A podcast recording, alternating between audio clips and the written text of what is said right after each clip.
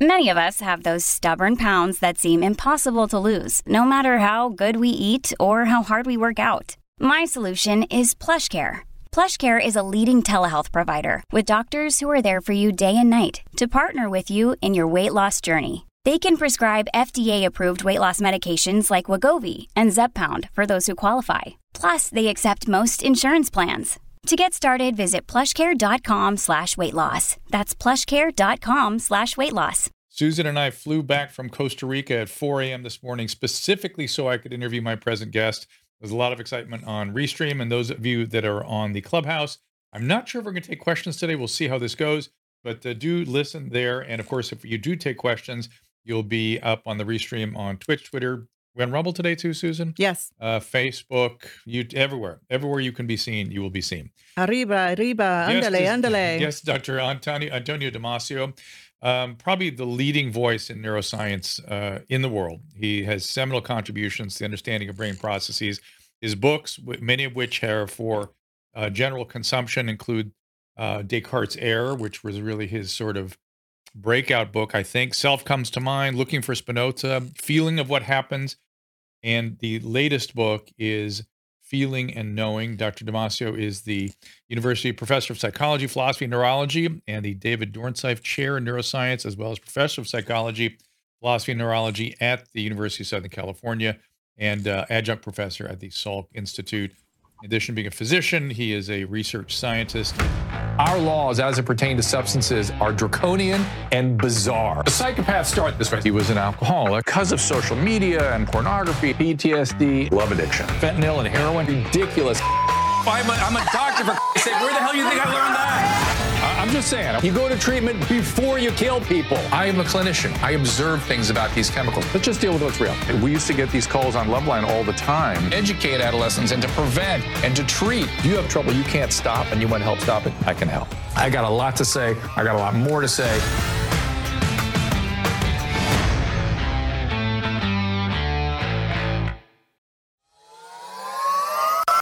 I want to give a shout out to our good friends at Blue Mics. If you've heard my voice on this show anytime over the past year, including right now, you've been listening to Blue microphones. And let me tell you, after more than 30 years in broadcasting, I don't think I have ever sounded better. But you don't need to be a pro or have a fancy studio to benefit from a quality mic. You may not realize it, but if you've been working from home or using Zoom to chat with friends, you probably spend a lot of time in front of a microphone. So why not sound your best? Whether you're doing video conferencing, podcasting, recording music, or hosting a talk show, Blue has you covered. From the USB series that plugs right into your computer to XLR professional mics like the Mouse or the Blueberry we use in the studio right now. Bottom line, there's a Blue microphone to fit your budget and need. I can't say enough about Blue mics, and once you try one, you will never go back. Trust me. To take your audio to the next level, go to drdrew.com slash blue. That is drdrew.com slash B-L-U-E. Anyone who's watched me over the years knows that I'm obsessed with Hydralyte. In my opinion, the best oral rehydration product on the market. I literally use it every day. My family uses it. When I had COVID, I'm telling you, Hydralyte contributed to my recovery, kept me hydrated. Now, with things finally reopening back around the country, the potential exposure to the common cold is always around. And like always, Hydralyte has got your back. Hydralyte Plus Immunity, my new favorite, starts with their fast absorbing electrolytes and adds a host of great ingredients Plus, each single serving easy pour drink mix contains 1,000 milligrams of vitamin C, 300 milligrams of elderberry extract. Hydralyte Plus Immunity comes in convenient, easy to pour sticks that rapidly dissolve in water, make a great tasting drink, has 75% less sugar than your typical sports drink. Uses all natural flavors, gluten free, dairy free, caffeine free, non GMO, and even vegan. Hydralyte Plus Immunity is also now available in ready to drink bottles at the Walmart next to the pharmacy. Or as always, you can find it by visiting hydralyte.com slash Dr. Drew. Again, that is H Y D R A L Y T E dot com slash D R D R E W. Be sure to use the code Dr. Drew 25 for a special discount. Uh, Dr. Damasio, welcome to the program. My pleasure to be here. So uh, I've got so much I want to talk to you about today. Uh, are you are you feeling okay? This is a conversation about feeling. I know this has been frustration and desperation getting you to this point. Are you okay? I'm I'm trying to feel okay. but we had quite a lot of problem with the connection. So it's not exactly the most auspicious way to to start. But I know that you're going to you're going to make it worth my desperation. That's right. We're going to make it worth your time and desperation. It, it looks good and it sounds good, and that's what counts here. Uh, by the way, was that your? I, I, don't know if you remember, but I, I, I sat with you one afternoon. I got a, a, chance to meet your wife, who I think I saw lurking around behind you, probably the one solving these technical problems. She was trying to solve the technical problems along with your people, and uh, and without her, I would not have been able to do it. Well, which is you jump ahead. Well, I, I, have the exact same relationship with my wife, which is uh, yes, he does fairly helpless. Let, let me jump ahead to her research, and we'll kind of we're going to I'm going to want to jump around a little bit, and this may this my interview sort of style may not be. I've heard you on some other uh, podcasts and interview shows, and I I thought I, I am just going to go with what interests me because there's so many things in your new book that do interest me. Um, one of the things you were talking. well, that's what I want to talk about. Uh, I learned from your wife and you too that uh, a major component of the dissolution of the self associated with Alzheimer's disease is the dissolution of the posterior or the destruction of the posterior parietal lobes. Did I get that correct? Or that region, the sort of what used to be called the transitional areas? Uh, yes, you you got it right, and that's that's interesting way to to to start. I wouldn't have not have started there, but here's here's the the, the fact. That's true. Um, and it helps me to say something I think very important. When you when you have damage in some of the higher cortices, uh, especially parietal cortices for sure, uh, when you have damage there, you actually have a major insult to mind processes, to those processes uh, where we put together images uh, can be images from the visual system, uh, images images of things that we see and hear and touch or, or even smell. Um, but they're images of the things that are in the world that surround us.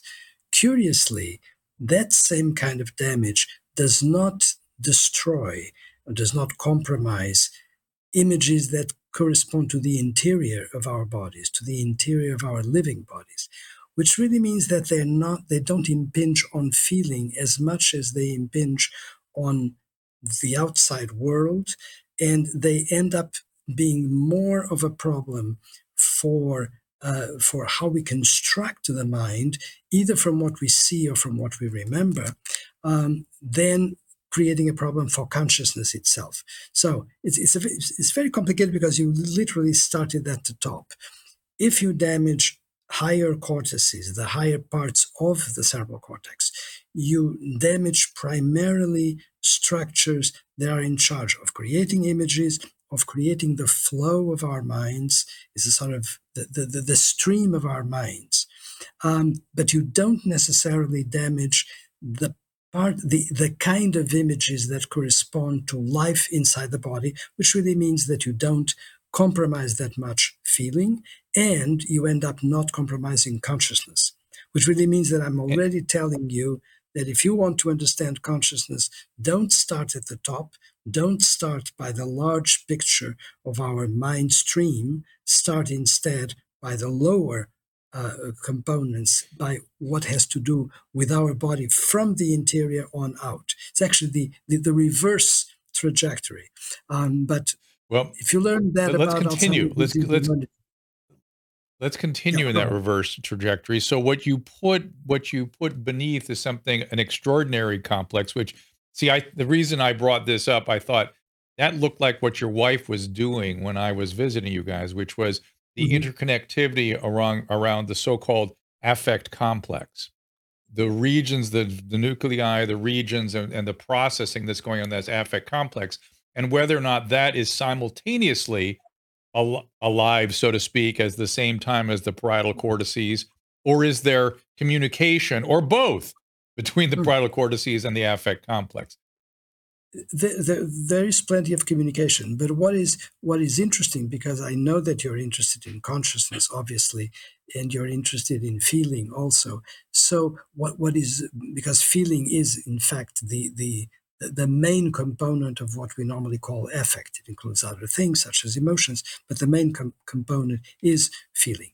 So, what is interesting is that the kinds of damage to the nervous system that compromise feeling actually happen more at the level of the brainstem and even at the level of the spinal cord than they happen at the level of the cortex. One thing we know for sure is that you can have extensive regions of the cerebral cortex literally disappear, as when you have a large stroke or you have a surgical ablation, and still you preserve feeling, which is very interesting. On the other hand, we know that if you have even a small stroke in a strategic area of the brainstem, you can produce coma, and that coma will obliterate consciousness sometimes forever.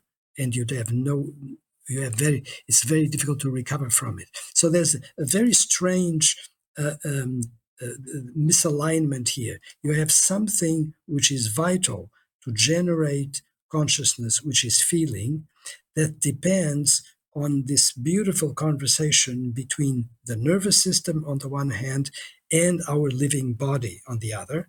And that depends on structures that are somewhat lower down than the cerebral cortex. The structures in the brainstem eh, and even the spinal cord, and many structures that are really in peripheral nerves that go into every nook and cranny of our bodies and bring information into the nervous system. Uh, whereas the, the, the, sort of big mind, the, the, the great picture of the world that we construct with our higher senses, such as vision or hearing or, or, or, or smell or touch, those uh, uh, uh are actually somewhat more uh, somewhat more robust uh, when you when you have damage in lower structures. So I want to keep going down. So I'm going to keep going down. We started up at the, the parietal regions, and we're going down through the affect complex. And I, I was surprised. Well, I wasn't surprised. I was intrigued that the periaqueductal gray was sort of in the center of so much of that affect complex. Mm-hmm. And for me, the the the PAG is kind of a mystery. But but the question I have is a, a lot of what comes into that brainstem region through the the efferents, uh, the afferents rather, of the vagal nerve, and through processing of the sympathetic nervous system comes into those brainstem nuclei. And, do we really know what they're doing? Is my question. Because I, I, was surprised there wasn't more about the autonomic nervous system. Well, there are two things that surprise me. Because because I, I let, let, me just let me. I'm, these are hard questions to ask because these are complicated issues. That all, the affect complex made perfect sense to me, and I saw that as one of the building blocks of consciousness. Made perfect sense to me. But I but I've also been thinking that uh, did you ever see did you read bud craig's book uh, about how we feel about the or how do you feel about the insular cortex and the lateral spinothalamic mm-hmm. tract essentially yeah. he has what what i was trained was a sensory and a sort of a temperature and pain system he has it as the core input into the insular cortex through the thalamic some sort of thalamic mm-hmm. processing as wh- how we create the sort of body maps of feeling uh, in the interoceptive maps of feeling. Uh, it didn't right. didn't seem like I saw that in your reasoning in your in your model. No, no, and and uh, I think it's very important that you, uh, you know, if we're going to be really serious about this, we have to change that paradigm. Uh, with, with all due, due, due respect to colleagues that have thought that the cortex was primary, and uh, so what I want for, for, for you and for everyone that is uh, watching and listening is that it is actually not the cerebral cortex that is the main provider of the kind of information that allows you to be conscious. And we need to start the story at a much simpler level. And if you don't mind, can I tell you the story my way? Please. To, yeah, to, do it. To, Go ahead. Um, so I would I would tell the story the following way. Um, when first of all, when people think about feelings, they very often think about feelings of emotions, or, which is worse, they confuse feelings with emotions. Feelings are entirely subjective states. They are experiences that we have, whereas emotions are acting out. They're collections of actions that we can produce. When you are joyful, or, or, when you are angry, or when you are in fear, your face and your body adopt a number of postures, a number of small acts.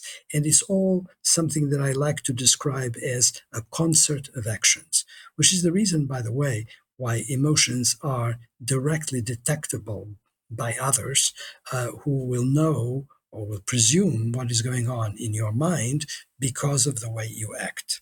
Okay. By the way, the reason why we classify actors as good or not when we see them in the theater or in a movie, the great actors are the ones that mimic the actions of emotions in such a way that we believe them and we think they are actually having all of those um, states that bring out the joy or the fear or the anger.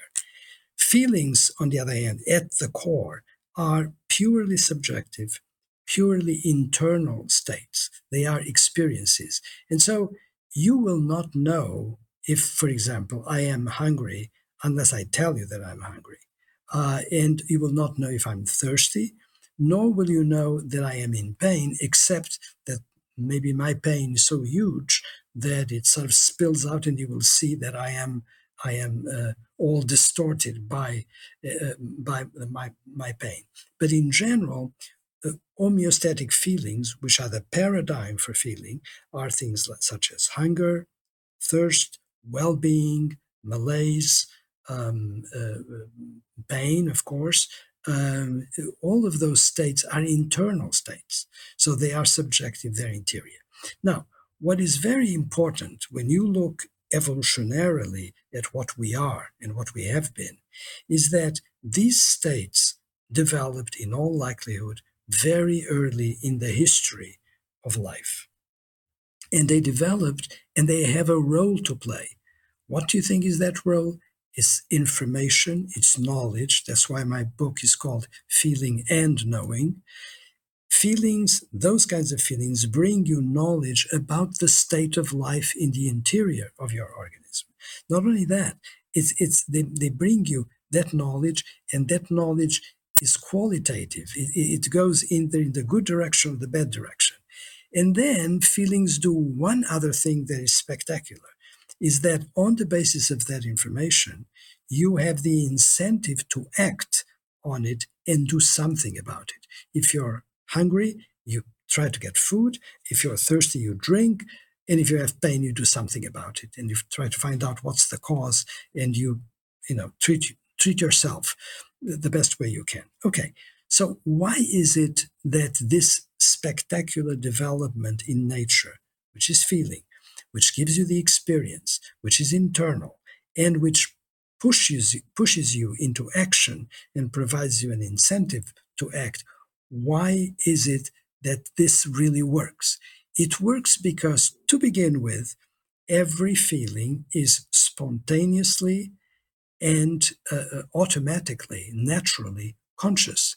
And this is something that is sort of quite obvious, quite in front of our eyes, and yet it's completely ignored in discussions about consciousness, which, on the other hand, try to approach the problem of consciousness through the most complicated way.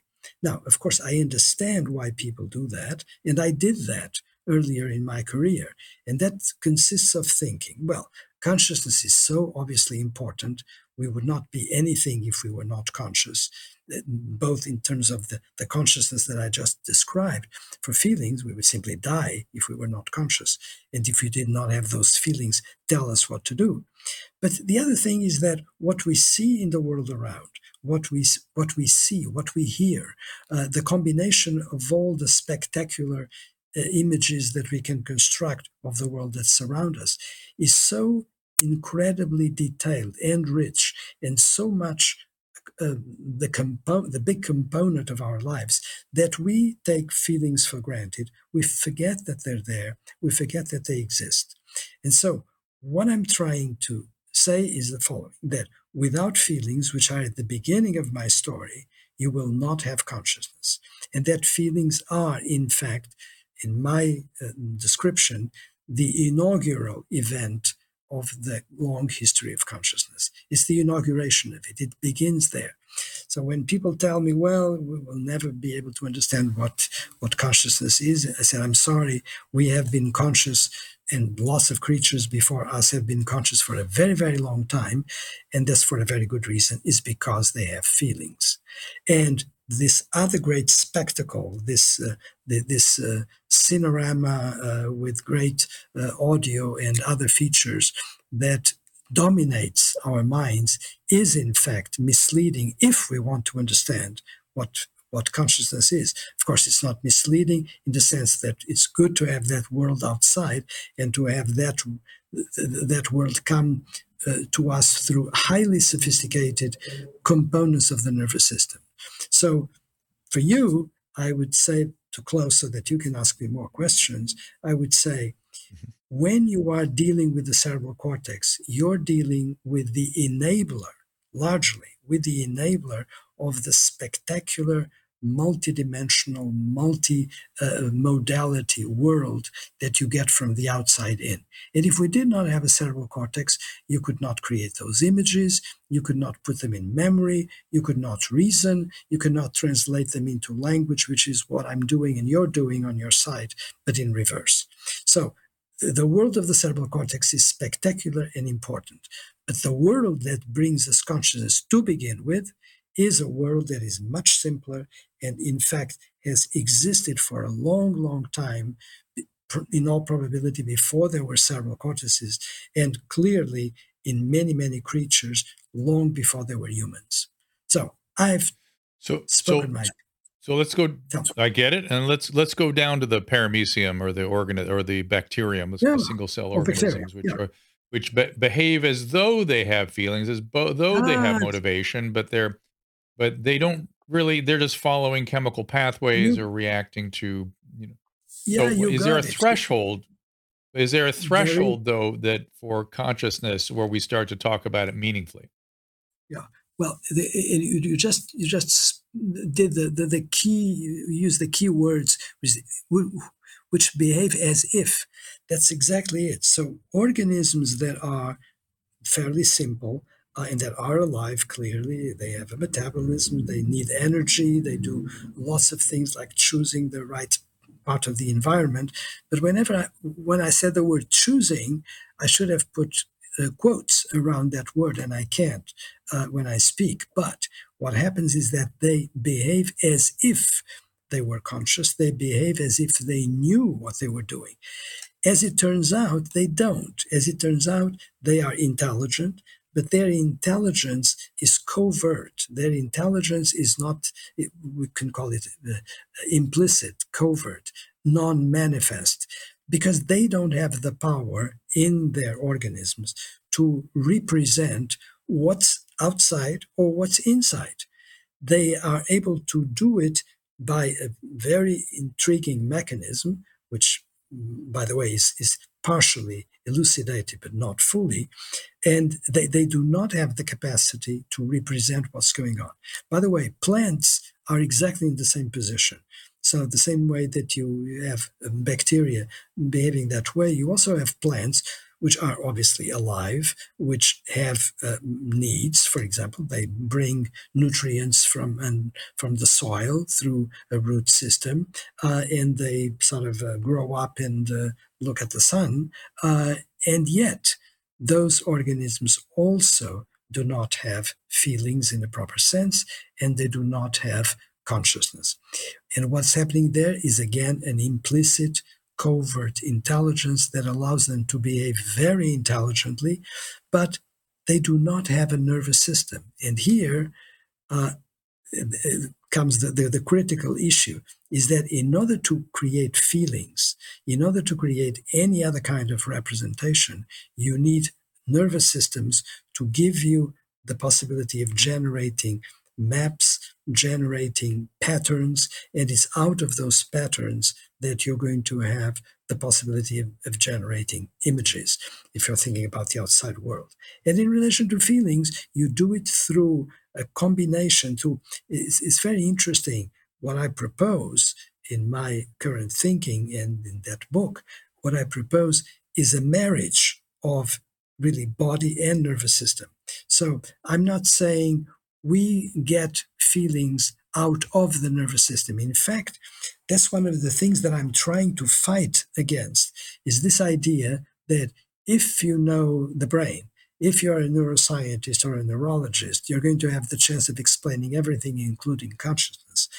That's going down a garden path that will not lead to a solution because feeling is born out of this interaction between what belongs to the nervous system and what belongs to the body.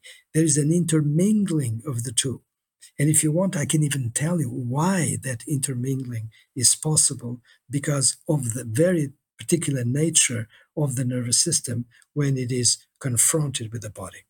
Sorry to go so long. Which is that is, no, which is that it it uh, the parts of it don't have a blood-brain barrier, and there's all sorts of overlap and interactions that see, are not you are, you strictly are wiring you're fully informed. I should be interviewing you. Um, so the well, I, I the, go ahead. No, it's it's it's true. You just touched on some very important aspects. So, for example, if you look at the the, the, the way our visual system operates, uh, first of all, it's very late. The visual system was the, the, the, the late arrival in all the systems that bring the world onto us. But you look at that system, it's really extraordinary you know, whether you look at the retina or the optic nerve or the visual cortices, what you find is the most modern, quote unquote, neurons that you can find in in nature. Uh, you find these these cables that are perfectly insulated with myelin, and that brings signals in without any loss of signal, which is spectacular.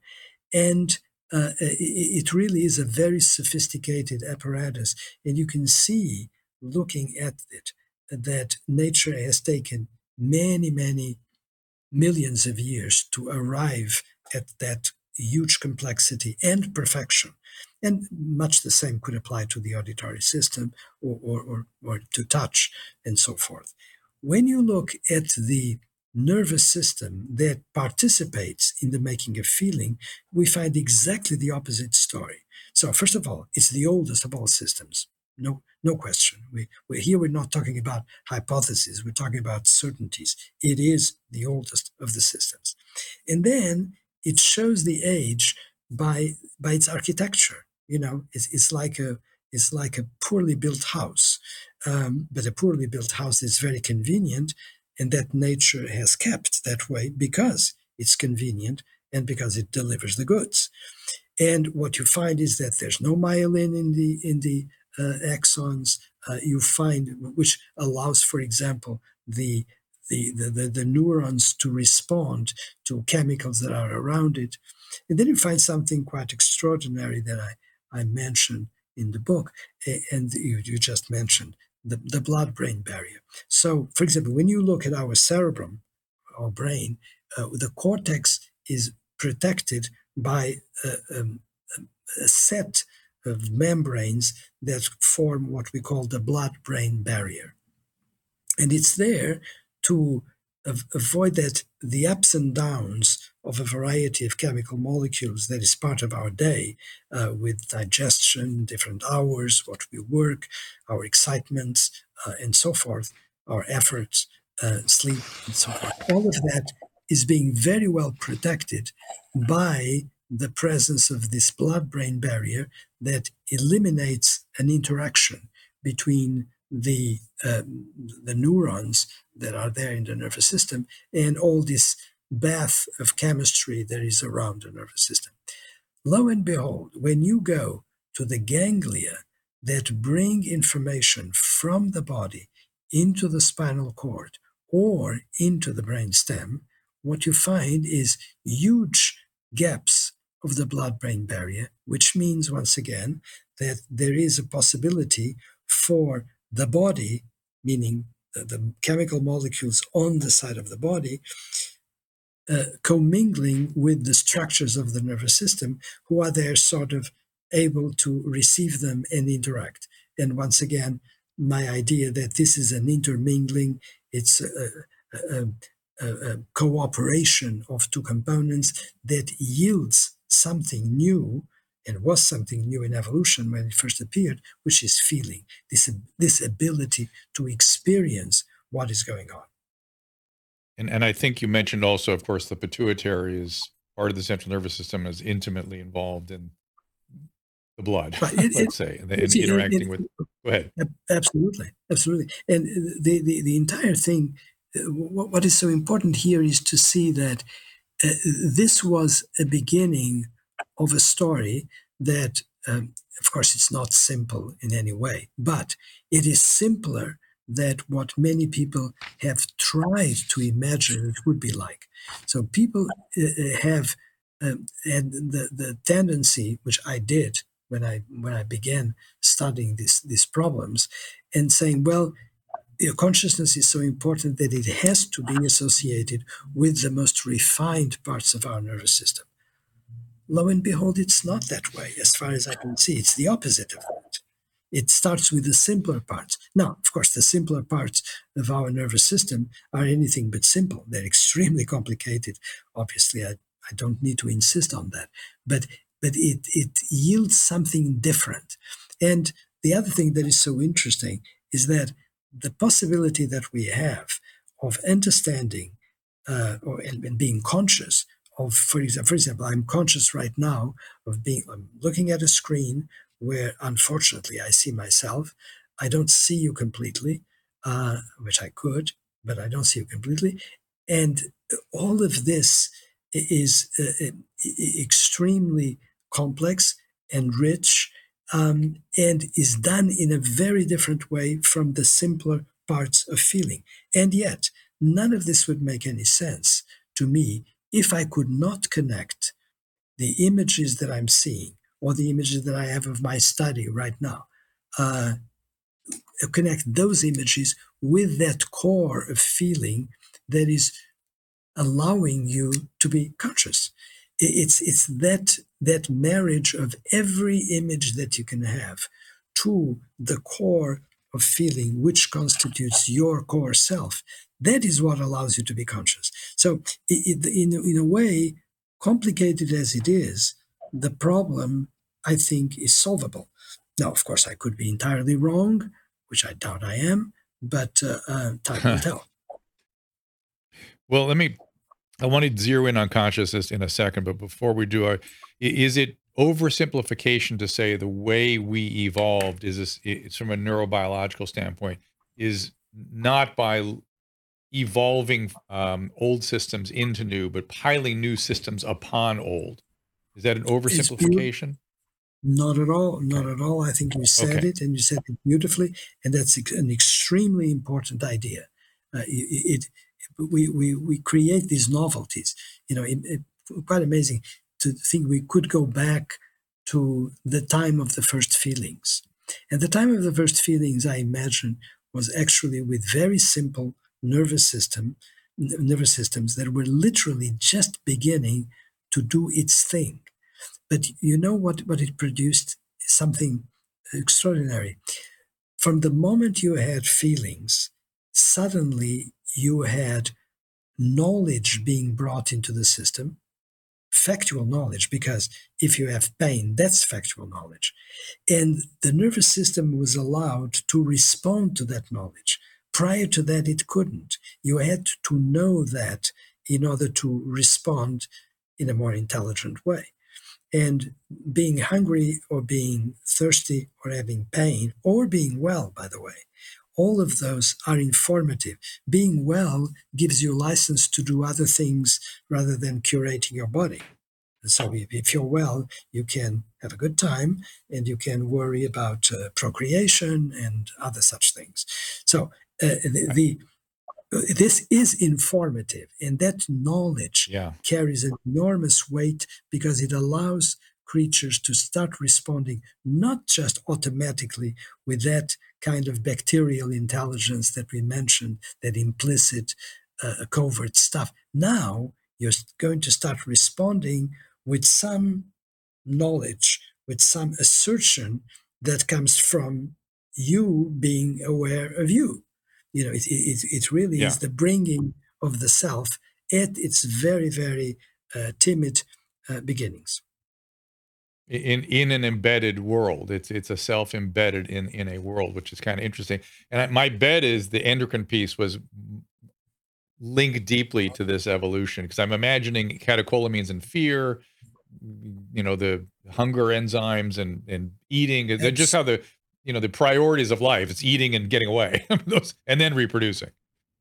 Exactly. You, you just got it. You're, you're perf- perfectly correct. And uh, make no mistake, you just said something extremely important is that these things probably began mostly at the chemical level. So there were things that were being done by our organism or with our organisms that were being done by chemical molecules. It didn't start with yeah. actions from striated muscles pushing people around or embracing people. Um, it, this starts at a modest chemical level, uh, except that the word modest probably does not apply, uh, except in comparison with what we do now with our with our uh, reason and creativity. Uh, it was modest only by comparison because it was already extremely complex. Is it appropriate to call feelings cognitions? Uh, you see, that that's a, a, beautiful question. It's very interesting. Nobody has ever asked me that. Uh, and I like that question very much because to me, feelings uh, produce cognition. Feelings are an early part of the story of cognition because feelings bring you knowledge. So uh, that's again why it's I call it feeling and knowing. Uh, um, but of course, when you think about knowing, what occurs to uh, immediately is the idea of cognition of cognition is about knowing so uh, the answer should be i think yes feelings bring on a kind of cognition although in the way our disciplines have evolved academically, for example, and in the in all of the research enterprise, people have always tried to make a separation between affect and cognition. And of course, mm-hmm. when you talk about affect, the words that occur to you immediately, the concepts are feeling and emotion. Um, so uh, there you, you, you, have, you have more of a separation because people who call themselves cognitive scientists, there's no reason why they should not study feelings, but many of them don't. And there are people that call, for example, in discussions on this matter, uh, it's common to say, well, so and so is too cognitivist. Uh, and that simply means that that person is not paying uh, due attention to things that have to do with affect, which mean feeling. So cognition and feeling are from an artificial uh, division of labor in especially in the academic world and in philosophical yeah. traditions they are separate but in the end they, they're not yeah the historical anachronism, both uh, about you know epistemology, metaphysics, and then the way psychoanalysis evolved, and then cognitive disciplines just grew, you know, separate from whatever that was. Interesting, uh, and also I, I noticed you uh, seem to assiduously avoid mood. I, is um, that true, or did I miss it? No, no, no, no. I, it's certainly not assiduously. Uh, no, it, it's just that the um, you know um, by the way, how, how, how, should I how should I address you? Drew. Should I address? Yeah, Drew. Drew. Just that? Oh, Drew. Okay. Drew's good. That's um, just like that.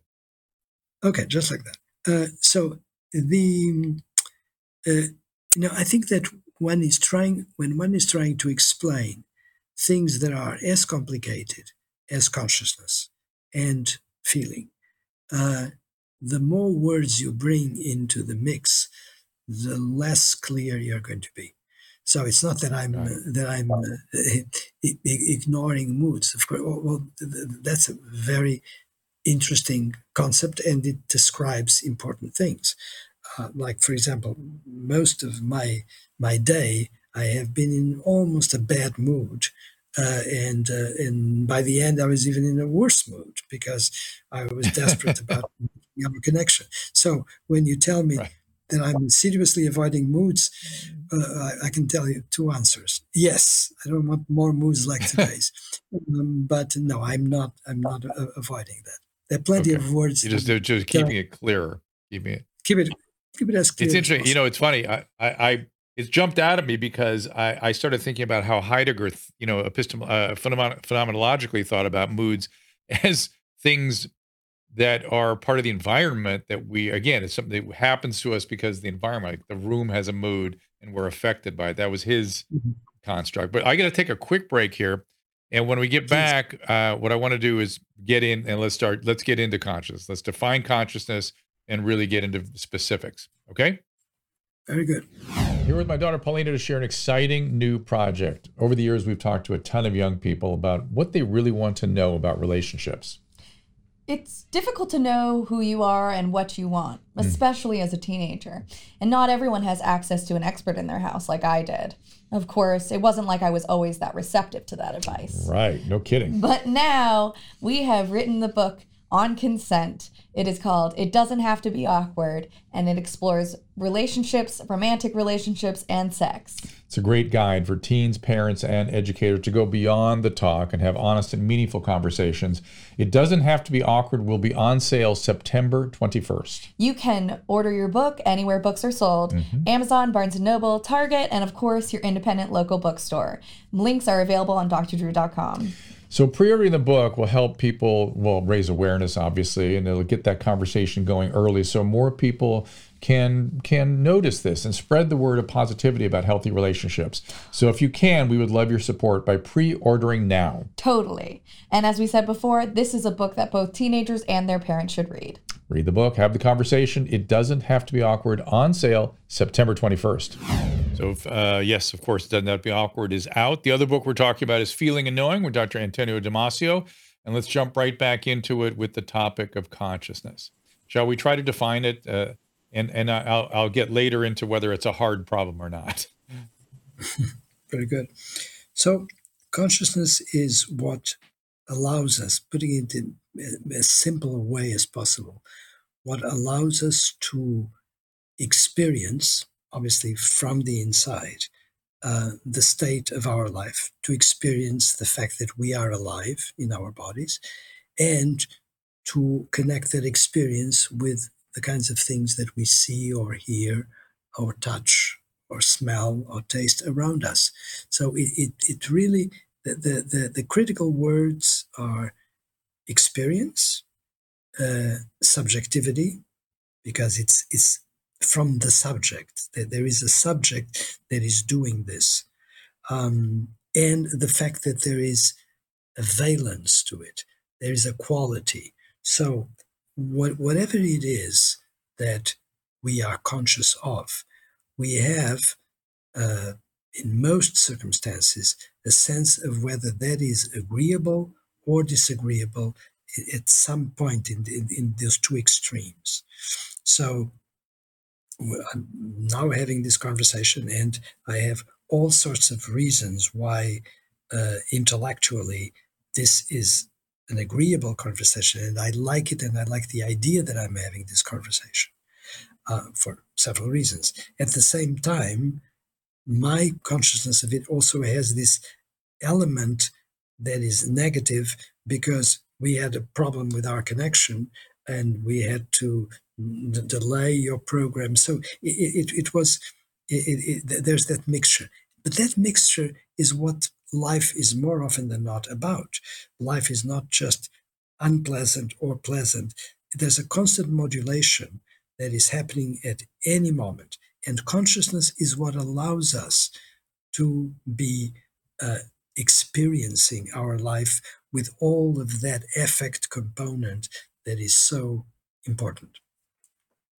I, I want to try to differentiate self from consciousness or how self figures into consciousness.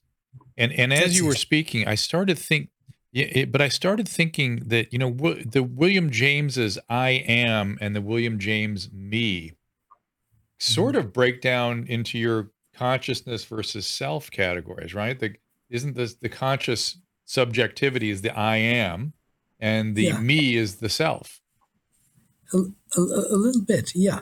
I, I think the, the, the, the self actually is probably the most difficult to define of these terms. I mean, the idea of consciousness, the idea of an experience, and an experience that feels like something, I think is uh, you know, it's, it's not exactly easy, but it's something that you can you can conceptualize. You, you can get around that. When you think about self, is what is that? Is it the notion of your body in its entirety? Uh, is it a notion of a sort of me, an I inside? That is much more tricky to, to define. And in fact, there are all of these different kinds of self, depends on the gradation. The, the important thing is that the most important of the selves is the basic one, is the one that uh, provides the authentication of whose body you're in. Um, just mm. for, for you and for your uh, viewers, just think about this. Is it mm. ever the case that when you feel hungry, you ask the question, could it be that it's not me that feels hungry, that is somebody else? Does this hunger belong to me? You never ask that question for a very good reason.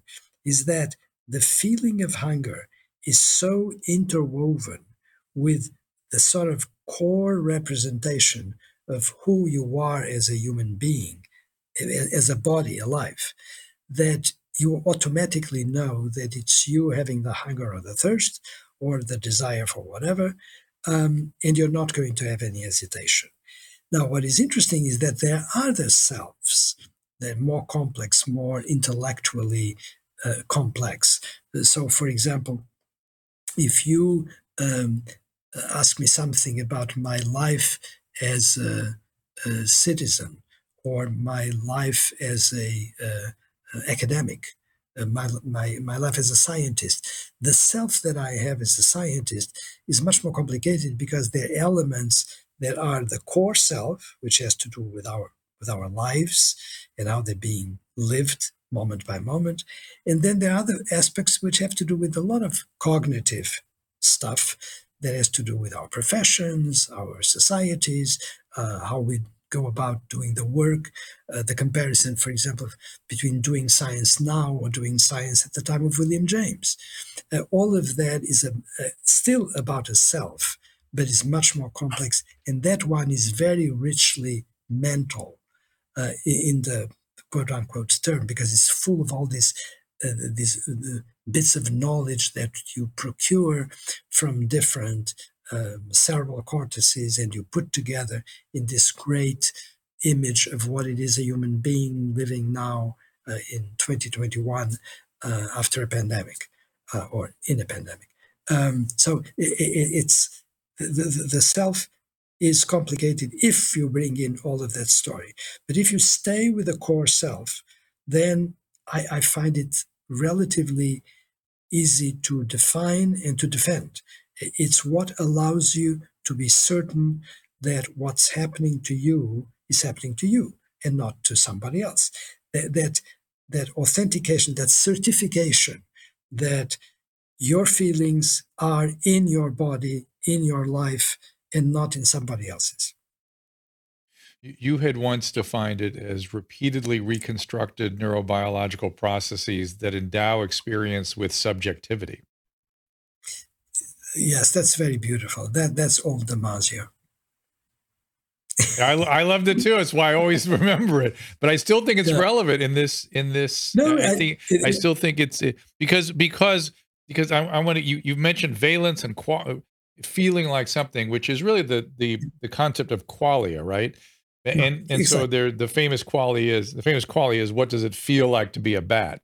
But isn't right. consciousness about somebody's having that feeling that we have this old second order thing that humans experience that there's an awareness of an awareness or some there's an awareness that somebody not just some bat but somebody antonio somebody drew is having these yeah. experiences yeah right and and, and, and you have that that it gets into a very interesting um, diversion which is not only do we know about ourselves and that's the great gift of uh, feeling and core self.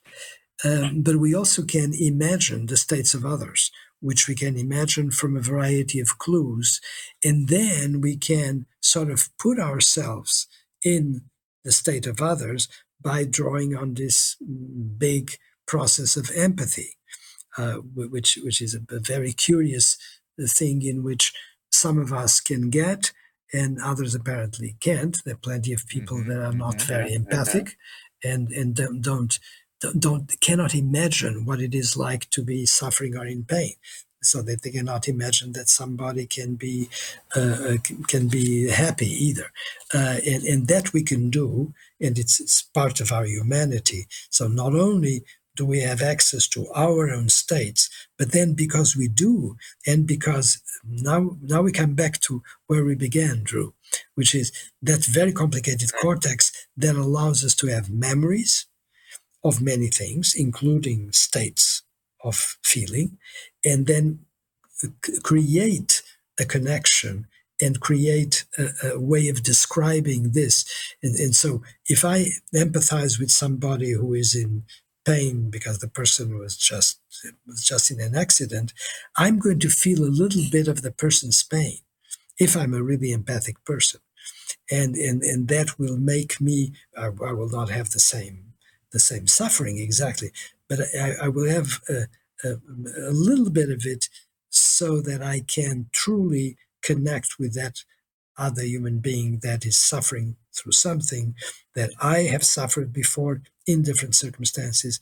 And that's a very good guide to my actions. Now, again, think of the fact that here we have a kind of feeling, in this case, a feeling that is extremely high level and complex, which is putting myself on the shoes of somebody else, which I can do naturally. And that is guiding my actions. I, I, it was interesting. I just caught myself saying these words because this is a repetition of the theme that I gave you earlier in our conversation when I said, This is feelings are actions. Uh, I'm sorry, feelings are experiences that guide our actions. It's that knowledge that points us, gives us an incentive to go in a certain way. So if you see somebody that just fell on the street and uh, is hurting, probably from a broken leg, the thing that we do automatically is to empathize with that situation and realize that we could be in that situation and then do something about helping the person. So again, it's uh, you know you're you're not helping the person because in school somebody told you when people fall on the street you're supposed to go and help them. Well i mean i hope somebody told us that in school. I don't remember that they did but that's not the way we do it. We do it because something inside of us through the feeling system is telling us to do it and it becomes inevitable. Mm. so that's the beauty of empathy for you and and you can see how the evolutionary advantages you know of, of the exactly. human being which is otherwise relatively defenseless in terms exactly. of the survival exactly. of those species so um, it's so interesting I, yeah going going say, back so, to the higher cortical go ahead please go ahead no, i was going to say that that it's evolution is is helping us both ways so in this particular example of empathy it's helping us because it's doing something good for us because by doing that good action you actually did something that satisfied uh, inner needs if you're a well structured uh, human being. But it also helps another human being. So it, it's interesting how uh, in, in our in our history at a certain point when you have develop, cultural developments those cultural developments are largely modeled on what individuals are like. Uh, it's not a, an invention from scratch. And because of that, we can be both good to others and good to ourselves. I, I just wanted to just quickly harken back to the the higher cortical functions that, that yeah, you had mentioned, which was that um, I was uh, I kept thinking in, in the book when you were talking about those functions about how unfortunately you know, if you're not a physician, you never get exposed to waking comas. And you can see mm-hmm. people who have all kinds of cortical dysfunction, but are in, are in a coma, but are wide awake. And so, because yeah. it would help people understand that that consciousness is just not is not just about alertness and awakeness. There there are many exactly. levels to to uh, consciousness. Exactly. Yeah. yeah. and you, you have all, so, all this very we have this very complicated. Uh, you know, it's it pays to to go and look at the kinds of situations in which consciousness can be obliterated. And it is obliterated when, when, when of course, feeling is highly compromised. And that happens in, in, in strange situations. The, the, the coma, for example, as you mentioned, and of course, the very close connection between that and the brain stem, which we mentioned earlier. And then you also have, we didn't talk about anesthesia, did we? Not yet. Uh, anesthesia. No, I was going to mention it when you brought when you brought when you brought up the plants. I was going to bring it in there, yeah. but go ahead. Yeah, so anesthesia is also a very interesting situation in which uh, consciousness can be lost.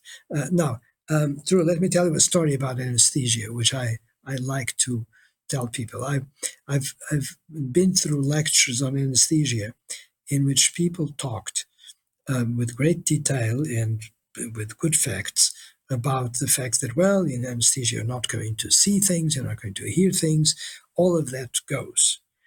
And then I, I want to ask this why is it that we want to have anesthesia in the first place? Why is it that we hmm. want to lose consciousness thanks to an anesthetic? And the answer is very obvious. We want to lose consciousness because we don't want to feel the knife of a surgeon. Right. Correct. So right. we, don't, uh, that, yeah. it, we don't want interfere. Exactly.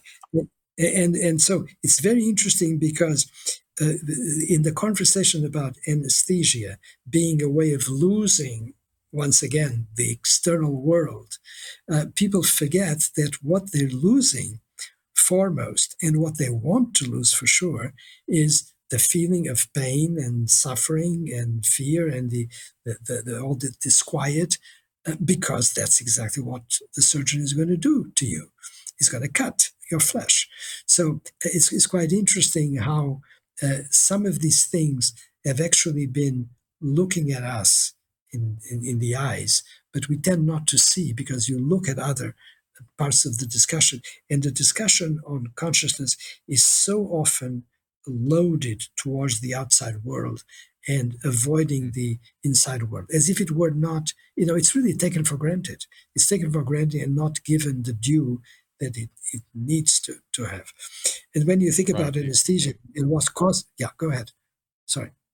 Or not would just say we don't make it explicit. We don't make it because we don't think about it. Yeah, yeah, we, so, we, we yeah, don't, so we don't think about it yeah and and uh, uh, we pay no attention to it. But but so interesting also because anesthetics of course there are a huge variety of anesthetics but they they actually are uh, i like to say that they're rather blunt instruments. So anesthetics do not actually obliterate consciousness primarily. And one way in which you know this is actually the rapidity with which they act I'm sure you've had anesthesia for something uh, in in your life, yep. haven't you? Right. Yes. And so what oh, happens? Yeah, couple have, times. I, I do. I do poorly with it. I just I'm wiped out for three months afterwards. Well, but but what is interesting is that there you are, and then the anesthesiologist uh, asks you, for example, to yeah. count, and you start counting, and at the count of two or three, you're gone, and it's it's a switch. Something was turned off. Well, what is turned off actually is not consciousness. What is turned off is a variety of processes that undergird consciousness, such as sensing and detecting. So, do you know that? And actually, you know because you, you, you read the book. Plants can be anesthetized. And what that happens, since they don't have feelings, since they don't have nervous system, obviously they're not going to be in a coma and they're not going to be in a state of loss of consciousness. They don't have it to lose. What they do, though, is that they become like frozen. You know, it's like a frozen image, and nothing much is going on in their metabolism. Uh, and uh, and if if they have, for example, if roots can grow, which is one way in which plants have movement, growth of roots, uh, then roots stop growing. The, the, the, everything is in suspension. Uh, so it, it, it's interesting. And this can also happen at the level of bacteria. So it's not to say that anesthetics um, compromise our consciousness is true in general terms, because they do, obviously, as a, a sort of later consequence. But what they do is hit at something much more basic that compromises everything and compromises everything so extensively that lo and behold, you, you also lose consciousness. Free, freezing a little, little closer yeah. to it. Exactly, exactly. Uh, the, the, yeah, that's, that's interesting. I never thought about it that way. I, I heard you in a, and you've been very, you've been very uh, uh, generous with your time. So I'm going to let you go in just a second. But before I do, I heard you on a another podcast I like very much called Brain Science uh, with Ginger. I forget Ginger's last name. Uh, uh, uh, she's a neurologist, I think. Um, and I detected this is a totally different topic. Very quickly, a a certain amount of I don't know if it's a dissatisfaction or concern or uh, it might have been the stronger feeling. Speaking of feelings, that I was detecting as it pertains to our as it pertains to our profession. And it, in that conversation, you were specifically telling her that you know if you want to do research, get a PhD. Don't don't bother with this thing we call being a doctor. It used to be. It used to have a. You, you use the word gentlemanly or something to describe what it used to be. Like it's it's lost something. And I thought, boy, you're right. I, am just wondering what what Ginger Campbell, that was her name. Yes, thank you. Uh, and I was wondering what it was that you were really thinking. Uh, you you see, um, I, I, almost picked up. I'd, I would say even a little disgust, maybe. No, no, no. Well, uh, I I don't think I, I share that. I tell you what I think. Uh, first of all, I think that the the the, the medical profession is uh, noble and beautiful, and uh, it, it is something that uh, I, I, I, admire uh, tremendously. It's just that the medical profession is not the best means to arrive at scientific results today. Um, but I can I can be equally critical of uh, having people that have no idea of what uh, uh, uh, an entire human organism is like and are doing research on topics that they have not seen uh, they have not experienced firsthand so i i no i i, I think it, it, was probably a, a, a, a miss um, um, um, I must have said something that made you think that, but no. I, I, what I think is that these professions, these activities, have a very high degree of specialization. So if you are going to be a good neurologist today, uh, you know, I I would not be practicing neurology today. Uh, I and I'm not practicing neurology, and I decided not to do it uh, because not only that I had other things to study that I needed time for, but because I decided that you had to make a choice, you either do one thing or the other if you want to do it well. But likewise, if you want to be a, a scientist and you want to talk about things that are intimately human uh, and that have to do with, with medicine, and you have never had the experience of having the responsibility for a sick human being in your hands, uh, then I don't like that either. So I, am I think I'm a very I'm, I'm a fair player here. I, I think that there to, to, to, to each his own. You, you, you have, I think, in the best of circumstances, you do science or you do medicine, and you have an opportunity of being great at either. Now, granted, there are people that manage to do both, and I managed to do both for a long time, and I, I thought I was good at it. Uh, um, but I think the times were different and the responsibilities were different. And what we know now is much more on both sides. Not only is the science more complicated, but the medicine is more complicated too. So you you, you have a growth in complication at a certain point. Uh, you, you, know, I, I, I wouldn't like to to be to be on an aircraft uh, with a pilot that said, you know, by the way, part of my day I I spend doing whatever else, and I don't train yeah. regularly, and I, you know, you, you want you want that that regular exposure. Wouldn't you agree with this? Okay, so, so, yeah, I do agree with that, and and I and I it must have been something in my internal homeostatic feeling state that I was uh, mobilized or motivated from something you said that was not uh, something that there I was properly go. empathically attuned to. Uh, but, but I thought you were complaining about our profession a little bit, but maybe not. So Um, well, listen, uh, you have been very generous. I love the book, Feeling and Knowing. Please do get it. It's worth your time. I, I, I cannot stress enough. If if somebody were to read your opus, you you well, to get a feeling for your current understanding of um, psychology and philosophy of the human experience as you know it, would it be Descartes' Error and this book? Or would it? What books would you read of Antonio Damasio's to get a, a sense of the landscape as you know it? I think that there's a, a book that I wrote before this one. Uh, it's called The Strange Order of Things, which I don't think you mentioned. But actually, I've not read it. Out, I didn't even know about it. Oh, there you go. Ah, 2008, writing it down. 2000, 2018, I think. Same publisher, Pantheon, uh, and same editor. Uh, and uh, and that book, I think, was um, was was the beginning. I mean, it coincided with my orientation in the direction that I have now. So uh, I, I, think that's that, that's the one that would expand on on this one, and uh, and then what you should do is get the next one, which I, I promise I will oh. write. All right, fantastic. we look forward to that. No, I, I think I'm, I'm, I'm very proud of the uh, the books that I've contributed uh, uh, something, but but they're, they're older. Uh, Descartes remains uh, um, the book that brought together uh, affect and reason in a very close yeah. way, and so that's. Yeah. But but uh, strange order of things. I, I still think I, I still I still think of Descartes' error as, as kind of a primer to get people going, and then. Yeah Strange Order of Things, Feeling and Knowing.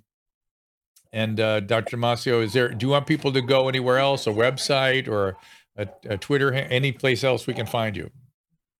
Oh, you, uh, I, I know you can find me through my books, through the, the okay. papers I publish. Um, uh, I, I, think the, the, the, website of of my publisher will have plenty of information about um, about this book, and I think that uh, uh, Twitter will also have it. Yeah. But thank you very much for having such interesting questions. You ask very complicated questions, and uh, um, but I, I hope I, I, I, hope I I was able to to answer a few. They they were great, and I, I feel like I'm I'm standing at the oracle when I'm asking these questions. I, love the oh, books, and uh, I please keep writing, and uh, I can't get enough of them. Uh, and okay, uh, Dr. Damasio also has a Twitter handle at Damasio USC.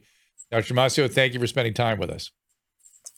My great pleasure. Thank you very much for asking good questions, and uh, uh sorry for the delays I caused. Oh, don't don't worry. And uh, we'll say farewell to Dr. Damasio, and then Kaleb. I'm going to hang back a little bit and uh, talk to the the the um, clubhouse people and the restream people who have been buzzing away here. Uh, I'm sort of trying to keep an eye on you guys. Uh, it seems like there was lots of questions uh, in in many areas that were not related to the material Dr. Damasio and I were talking about. So I thought I might try to uh, get a couple of questions off Clubhouse very quickly. Uh, Leopold, how you doing? Hey, how are you? Uh, well, doing okay. Day one of my trials over. Still got a couple more to go, but uh, fascinating guest that you had on. He's the best. And I know that, yeah, amazing, just amazing. And, you know, I, I did a little work uh, at UC Irvine in, in the psychobiology department and uh, wanted to ask a couple of thoughts. And I think also in locals, I, I post, posted a couple of articles regarding, you know, your thoughts perhaps on the, uh, you know, the quantum effects. oh, I saw you talking about that. I saw I saw you on recent yeah. putting that out there, and and that that was so far from what we were talking about. I thought I better not. It, it, I, you know what I mean? I I yeah. I I saw that uh, and I thought, wow, that's a great question. So ask it now. I don't I don't have an answer, but ask it so yeah. people can think about it out there.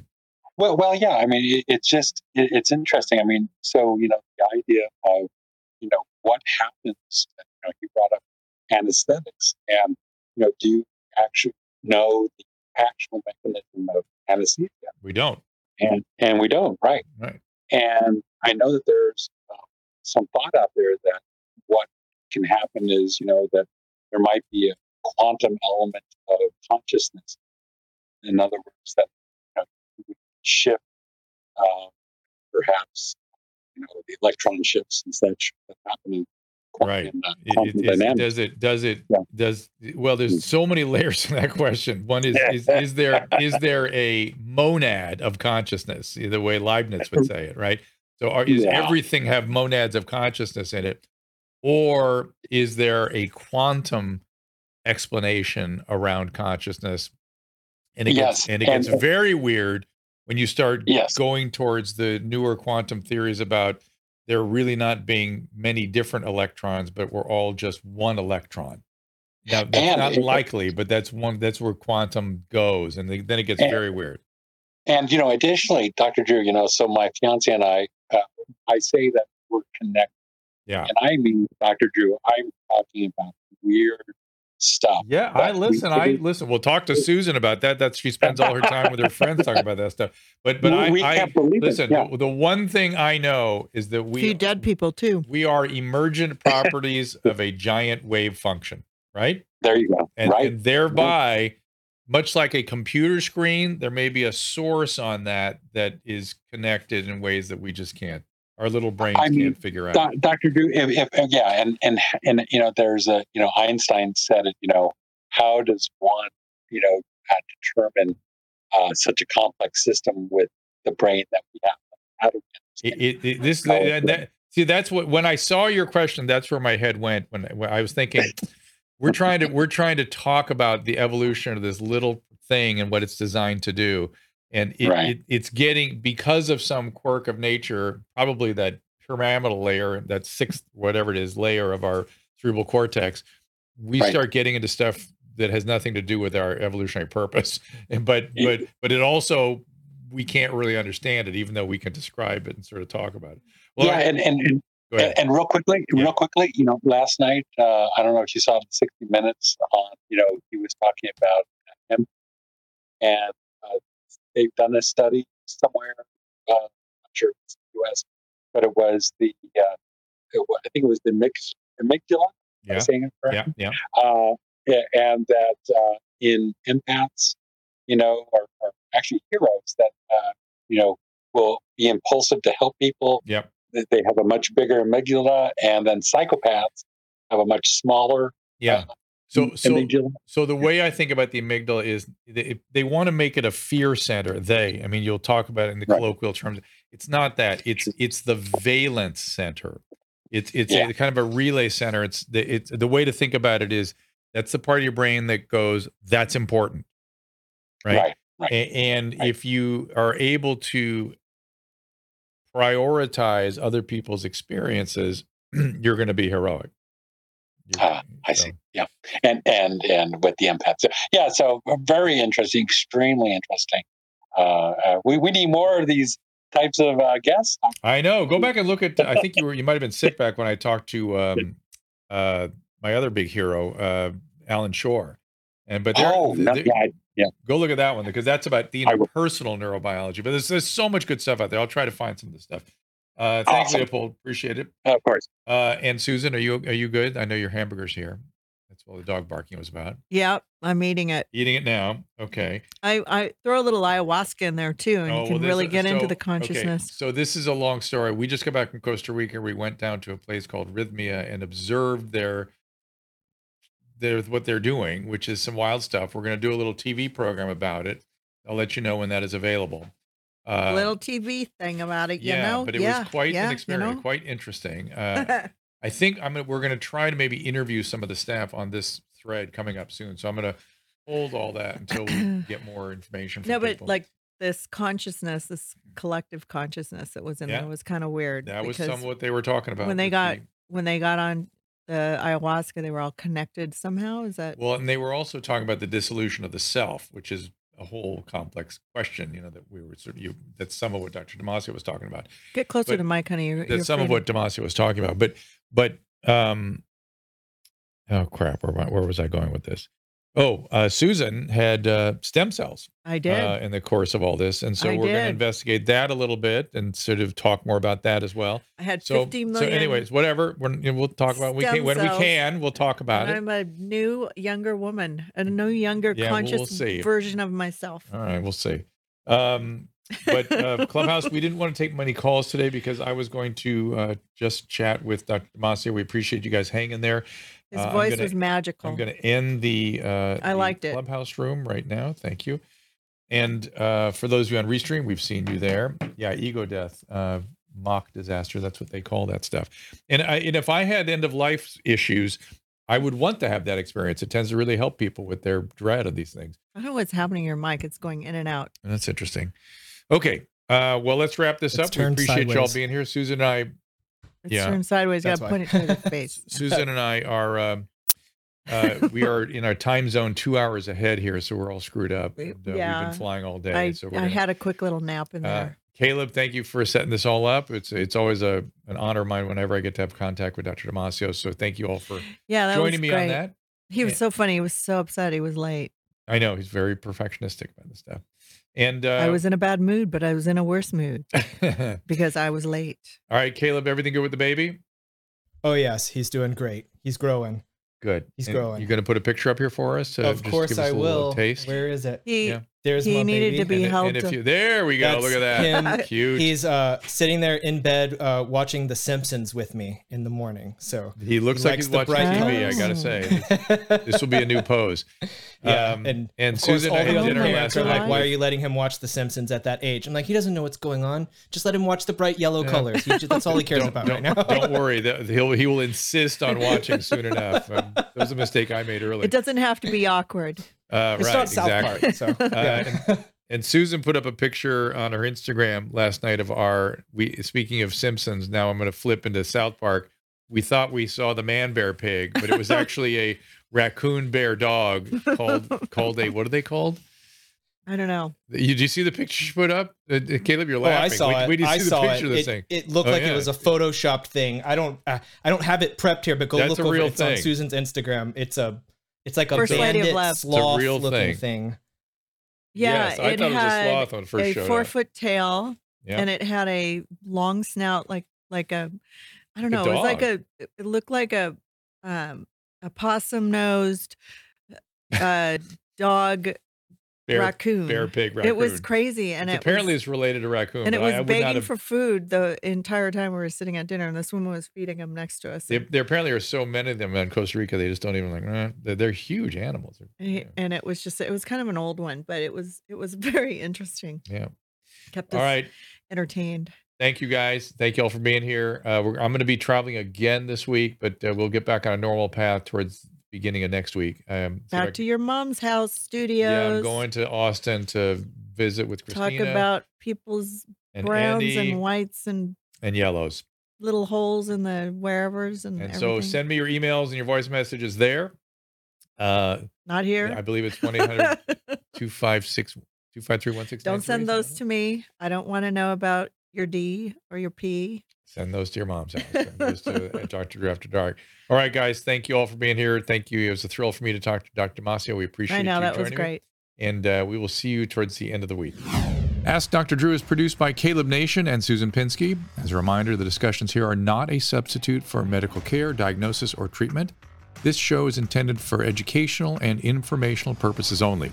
I am a licensed physician, but I am not a replacement for your personal doctor, and I am not practicing medicine here. Always remember that our understanding of medicine and science is constantly evolving. Though my opinion is based on the information that is available to me today, some of the contents of this show could be outdated in the future. Be sure to check with trusted resources in case any of the information has been updated since this was published.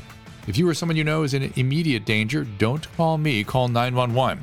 If you're feeling hopeless or suicidal, call the National Suicide Prevention Lifeline at 800 273 8255. You can find more of my recommended organizations and helpful resources at drdrew.com/help.